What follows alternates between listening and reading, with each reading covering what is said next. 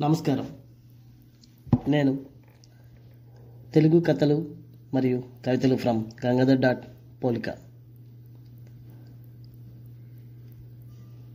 ముందు ఎపిసోడ్లో చెప్పినట్టుగా కన్యాశుల్కం మహాకవి గురజాడ అప్పారావు గారు రచించిన ఈ నవల సాహిత్యాన్ని మీ ముందుకు తీసుకొస్తున్నాను. ఇందులో మీకు కొన్ని పాత్రలు పరిచయం చేశాను. అదేవిధంగా చెప్పుకుంటూ వస్తే మీకు గుర్తున్నాయి లేవో అగ్నిహోత్రావధానులు కృష్ణరాయపురం అగ్రహారికుడు వెంకమ్మ అతని భార్య బుచ్చమ్మ పెద్ద కూతురు వితంతువు సుబ్బమ్మ రెండవ కూతురు వెంకటేశం కుమారుడు కరటక శాస్త్రి కర్కాటక కాదండోయ్ కరటక శాస్త్రి అగ్నిహోత్రావధానులు బామర్ద్ అనమాట విజయనగరం సంస్కృత నాటక కంపెనీలో విదూషకుడిగా పనిచేస్తున్నాడు. అంటే నాకు తెలిసి కుమస్తాగా కరటక శాస్త్రి యొక్క శిష్యుడు. పెళ్ళి కూతురు వేషము దాసరి వేషము ఇలా రెండు క్యారెక్టర్లు ఇందులో ఉంటాయి ఆయనవి. అదేవిధంగా లబ్ధావధానులు అని రామచంద్రపురం అగ్రహారకుడు ఒక ఆయన ఉంటారు. మీనాక్షి అతని కుమార్తె. ఈమె కూడా వితంతువే.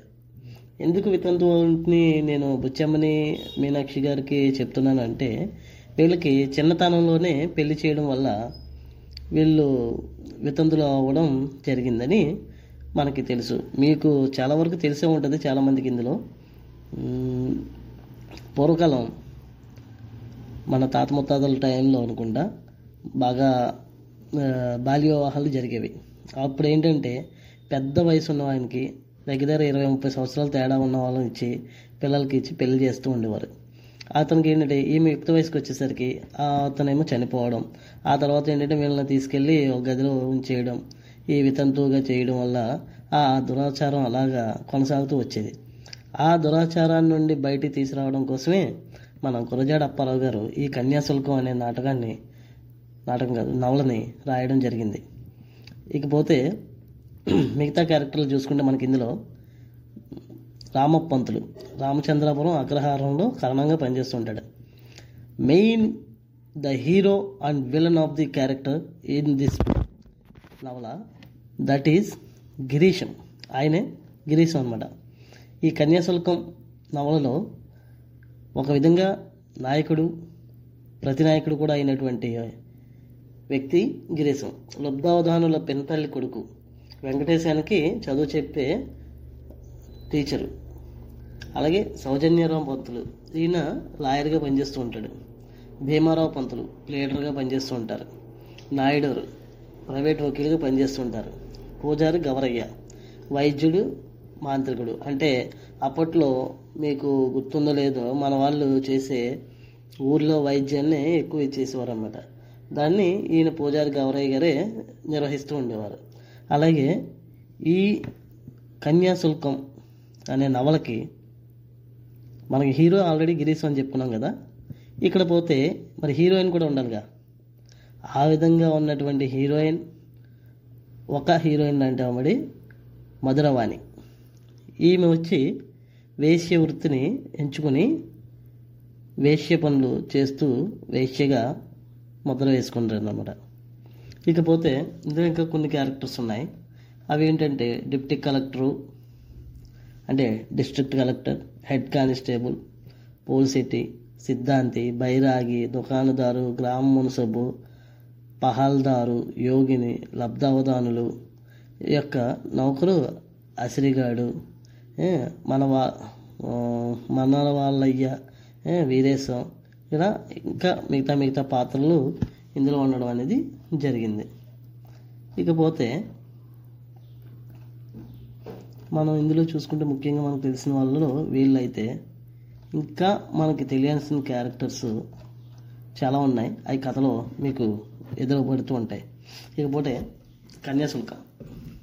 విజయనగరంలోని బొంకుల దెబ్బ. మరి ఇప్పుడు ఏ విధంగా అక్కడ పేరు మారిందో నాకైతే ఐడియా లేదు. నేను కంపల్సరీ విజయనగరం వెళ్ళి అక్కడ ఈ బొంకుల దెబ్బ అనే ఏరియా ఇప్పుడు ఏ విధంగా రూపాంతరం చెంది ఏ పేరుతో పిలువబడుతుందో తెలుసుకుని మీకు మరో ఎపిసోడ్లో తెలియజేయడానికి ప్రయత్నిస్తాను. గిరీశం. సారీ సాయంకాలం అయింది. పోటుకోళ్ళమ్మకు సంతలో సామాన్ కొని పెడతానని నెల రోజుల కిందట ఇరవై రూపాయలు పట్టుకెళ్ళి డాన్సింగ్ గర్ల్ దగ్గర ఖర్చు పెట్టాడు అంటే ఈయన క్లబ్కి వెళ్ళి ఉంటావు అనమాట ఇవాళ ఉదయం పోటుకోళ్ళమ్మకి అతనికి యుద్ధమైంది. బుర్ర బద్దలు కొడదామా అన్నంత కోపం వచ్చింది కానీ పోలీసుడు చెప్పినట్లు కానీ లోకంలో నగిలాను ఇలా డబ్బు లాగేస్తే ఇదివరకు ఎన్ని పర్యాయాలు ఊరుకుంది కాదు. ఇప్పుడు ఏదో కొంచెం డాన్సింగ్ గర్ల మాట ఆచూకి కంటినట్టు కనబడుతుంది. వారంలో లేని విధవ? ఎవరైనా చెప్పు ఉంటాడు అనుకున్నాడు గిరీశం. ఉదయం కథ ఆలోచిస్తే ఇటు పైన నుండి తిండి పెట్టేటట్టు కాన రాలేదు. ఈ ఊళ్ళో మరి మన పప్పు ఉడకదు. ఎటు చూసినా అందరికీ బాకీలే. వెంకపంతులు గారి కోడలికి లవ్ లెటర్ రాసినందుకు ఎప్పుడో ఒకప్పుడు సమయం కనిపెట్టి దేహశుద్ధి చేస్తారు. కాబట్టి can love be controlled by advice? Will cupid our mothers obey అనే విధంగా శీఘ్రంగా ఇక్కడి నుంచి బచానా ఎత్తివేయడమే బుద్ధికి లక్షణం. కానీ మధురవాన్ని వదలకుండా ఉంటే ఏ మనస్క అంగీకరించడం లేదు అతనికి. It is women that seduce all mankind అన్నట్టు అతను ఏదో ఉద్యోగాలు ఊళ్ళు ఏలి తనతో వైభవం కలిగి వెలిగిస్తాననే నమ్మకంతో ఉంది పాపం ఆ మధురవాణి. అలా గిరీశం తనలో తను మాట్లాడుకుంటూ ఉండగా ఎదురుగా ఎవరో వస్తున్నట్టు కనిపించింది. ఎవరో వస్తున్నది? నా ప్రేషిష్యుడు వెంకటేశంలా ఉన్నాడు. ఇవాళ క్రిస్మస్ సెలవులు ఇచ్చినట్టున్నారు. వీడి వైఖరి చూస్తే పరీక్ష ఫెయిల్ అయినట్టు కనబడుతుంది. వీడిని కొంచెం ఓదార్చి వీడికి సెలవుల్లో చదువు చెప్పే విషయం మీద వీడితో వీడి ఊరికి ఉడాయిస్తే చాలా చిక్కులు వదులుతాయి. అటు నుంచి నరుక్కొని రమ్మన్నారు ఇటు వీలు కానప్పుడు. ఈలోపు వెంకటేశం ప్రవేశించాడు. ఏం వాయ్ మై డే షేక్స్పియర్ మొహం వేలా వేశావు? ఏమిటి సంగతి? అని అడిగాడు గిరీశం. వెంకటేశం ఇక మీతో నాతో మాట్లాడకండి. మా మాస్టర్ మీతో మాట్లాడొద్దన్నారు. మీ సావాసం చేయడం చేత నా పరీక్ష పోయిందన్నారు. గిరీశం నాన్సెన్స్. మొదటి నుంచి నేను అనుమానిస్తూనే ఉన్నాను. నీ మాస్టర్కి నన్ను చూస్తే గిట్టదు. అందుచేత నిన్ను ఫెయిల్ చేశాడు కానీ లేకుంటే నువ్వేమిటి? ఫెయిల్ కావడం ఏమిటి? అతనికి నాకు ఎందుకు విరోధం వచ్చిందో తెలుసా? అతను చెప్పేదంతా తప్పుడు తడక. అది నేను న్యూస్ పేపర్లో ఏకేశాను. అప్పటి నుంచి నేనంటే వాడికి గిట్టదు. నా పొడ కూడా పడదు. అవునా అండి? నాకు ఆ విషయాలు తెలుసండి? అయినా కానీ మీ వల్ల నాకు వచ్చిందల్లా చుట్ట కాల్చడం తప్ప మరి ఇంకేం నేర్పారు చెప్పండి. ఎప్పుడూ ఒకటే.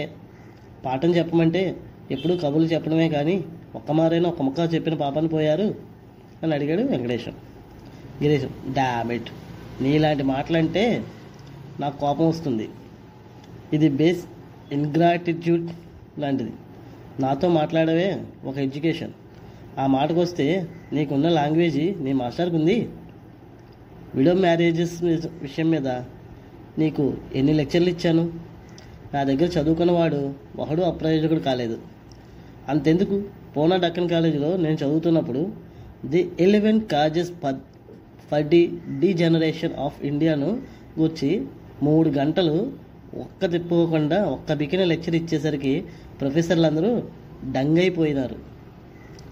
అంతెందుకు? నిన్న మొన్న కాకపోతే బంగాళీవాడు వాడు ఈ ఊర్లో లెక్చర్ ఇచ్చినప్పుడు ఒక్కడైనా నోరు మీద పిగిలించి మాట్లాడారు?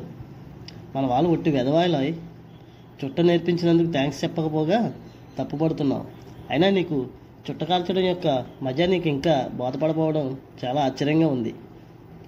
చుట్ట కాల్చడం అంటే చుట్ట కాల్చబెట్టే కదా?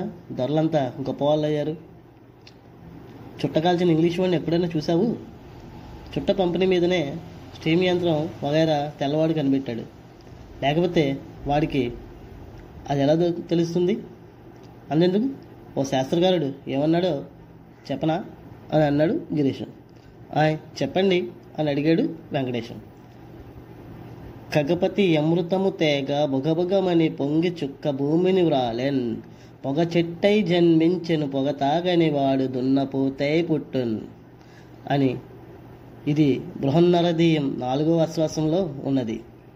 అది అలా ఉన్ని కానీ నీ అంత తెలివైన కుర్రవాడిని ఫెయిల్ చేసినందుకు నీ మాస్టర్ మీద నా ఒళ్ళు మహా మండుతుందోయ్. ఈ మాట ఒంటరిగా చూసి ఒక తడాకా తీస్తాను. నువ్వు సెలవుల్లో ఇక్కడ ఉంటావా లేక ఊరు వెళ్తున్నావా? అని అడిగాడు గిరీశం వెంకటేష్ని. వెంకటేశం లేదండి వెళ్ళాలని ఉంది కానీ పాస్ కాలేదంటే మా తండ్రి గారు సావపడతారు అందుకనే కొంచెం భయంగా ఉంది గిరీశం. ఆ గండం తప్పే ఉపాయం నేను చెప్తాను. నేను చెప్పినట్టల్లా వింటావా మరి? అలాగని చెప్పి ప్రమాణం చేస్తావు అని అడిగాడు గిరీశం. వెంకటేశం గిరీశం కాలు పట్టుకుంటూ మీ సెలవు. మిమ్మల్ని ఏనాడైనా తప్పు పెట్టాను. మీరు ఎలా చెప్తే అలాగా. మా తండ్రి గారికి మా చెడ్డ కోపం. పాస్ కాలేదంటే ఎముకలు ఎరగొడతాడు. కన్నీరు చేత పట్టుకుని తుడుచుకుంటూ లేచాడు పైకి. గిరీశం దట్ ఈస్ థిరరీ ఇదే బెంగాలీ కుర్రాడైతే ఏం చేస్తాడో తెలిసిందా? తాతయ్యది తండ్రిది కర్ర పట్టుకుని చెమడాలు అడుక్కొట్టేలా త- తయారవుతాడు. మీ అగ్రహారం కుర్రవాళ్ళు మరి? ఎవరైనా ఈ ఊళ్ళో చదువుకున్న వాళ్ళు ఉన్నారా? అని అడిగాడు గిరీశం. వెంకటేశం. మరెవళ్ళు లేరండి అని అన్నాడు. అయితే గిరీశం అయితే నేను ఉపాయం చెప్తాను విను. నేను కూడా నీతో మీ ఊరు వచ్చి పరీక్ష పాస్ అయ్యావని మీ వాళ్ళతో చెప్తాను అక్కడ నీకు చదువు చెప్పడానికి వచ్చానని మీ వాళ్ళతో చెప్పు. సెలవుల ఆఖరిని నిన్ను టౌన్ స్కూల్లో పై క్లాసులో ప్రవేశపెడతాను. ఏమంటావు? అని అన్నాడు గిరీశం. వెంకటేశం మీరు వస్తే బతికాను. మరేమిటి? అంతెందుకు? కింద మాటది కిందటి మాట సెలవులకి మా అమ్మ మిమ్మల్ని తీసుకురమ్మనే చెప్పింది. కానీ మీరే ఆ పని ఉంది ఈ పని ఉందంటూ దాటవేశారు గిరీశం. All right. అది కానీ నాకు ఇక్కడ చాలా వ్యవహారంలో నష్టం వస్తుంది. మనసబు గారి పిల్లలకి సెలవుల్లో పాఠాలు చెప్తే ఫిఫ్టీ రూపీస్ ఇస్తా అన్నారు.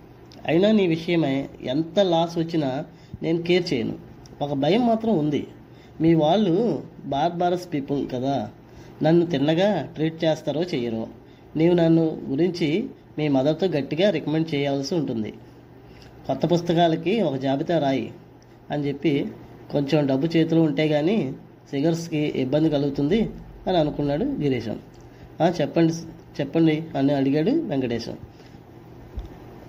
నోట్బుక్ తీసి రాయి అని అడిగాడు గిరీశం. ఒకటి రాయల్ రైడర్. రెండు మాన్యువల్ గ్రామర్. మూడు గోస్ జియోగ్రఫీ. నాలుగు బాస్ ఆల్జిబ్రా. ఐదు శ్రీనివాస్ అయ్యర్ అథమెటిక్ ఆరు చలన చరి నల చరిత్ర. సారీ ఆరు నల చరిత్ర. రాజశేఖర చరిత్ర ఏడు. ఎనిమిది షెఫర్డ్ జనరల్ ఇంగ్లీష్. తొమ్మిది వెంకట సుబ్బారావు మేడ్జీ. ఎన్ని పుస్తకాలు వచ్చినాయి అని అడిగాడు. గిరీశం వెలిగించిన చుట్టని గుప్పు గుప్పుమట్టు వదులుతూ వెంకటేశం తొమ్మిది వచ్చాయండి అన్నాడు. గిరీశం మరొకటి రాయి అక్కడికి పది అవుతాయి. కుప్పు సామయ్యారు మేడ్ డిఫికల్ట్. అక్కడికి చాలును. మీ వాళ్ళు కానీ ఇంగ్లీష్ మాట్లాడమన్నట్టు అయితే తణుకు బణుకు లేకుండా పుస్తకాల్లో చదువుకున్న మొక్కలు జ్ఞాపకం ఉన్నంత వరకు ఏకరు పెట్టు. నీ దగ్గర కాపర్స్ ఏవైనా ఉన్నావా? నా దగ్గర కరెన్సీ నోట్లు ఉన్నా కానీ మార్చలేదు. పద పదనాలు పెట్టి పదనాలు పెట్టి ఓ సేరు మిఠాయి పట్టుకురా. రాత్రి మరి నేను భోజనం చేయను ఏమంటావు? మార్ మార్కెట్కి వెళ్ళి బండి కుదిర్చి దాని మీద నా ట్రావెలింగ్ ట్రక్ వేసి మెట్టు దగ్గర బండి నిలబెట్టి ఉండు. ఇక్కడ కొన్ని రాజకార్యాలు చక్కబెట్టుకుని అంతరాత్రికైనా వచ్చి కలుసుకుంటాను. Go attends bye good bye నువ్వు బుద్ధిగా ఉండి చెప్పిన మాటల్లో వింటుంటే నిన్ను సురేంద్రనాథ్ బెనర్జీ అంత గొప్పవాడిని చేస్తాను. ఏమంటావు? అని చెప్పేసి అక్కడి నుంచి బయలుదేరి గిరీష్ గిరీశం బయలుదేరాడు.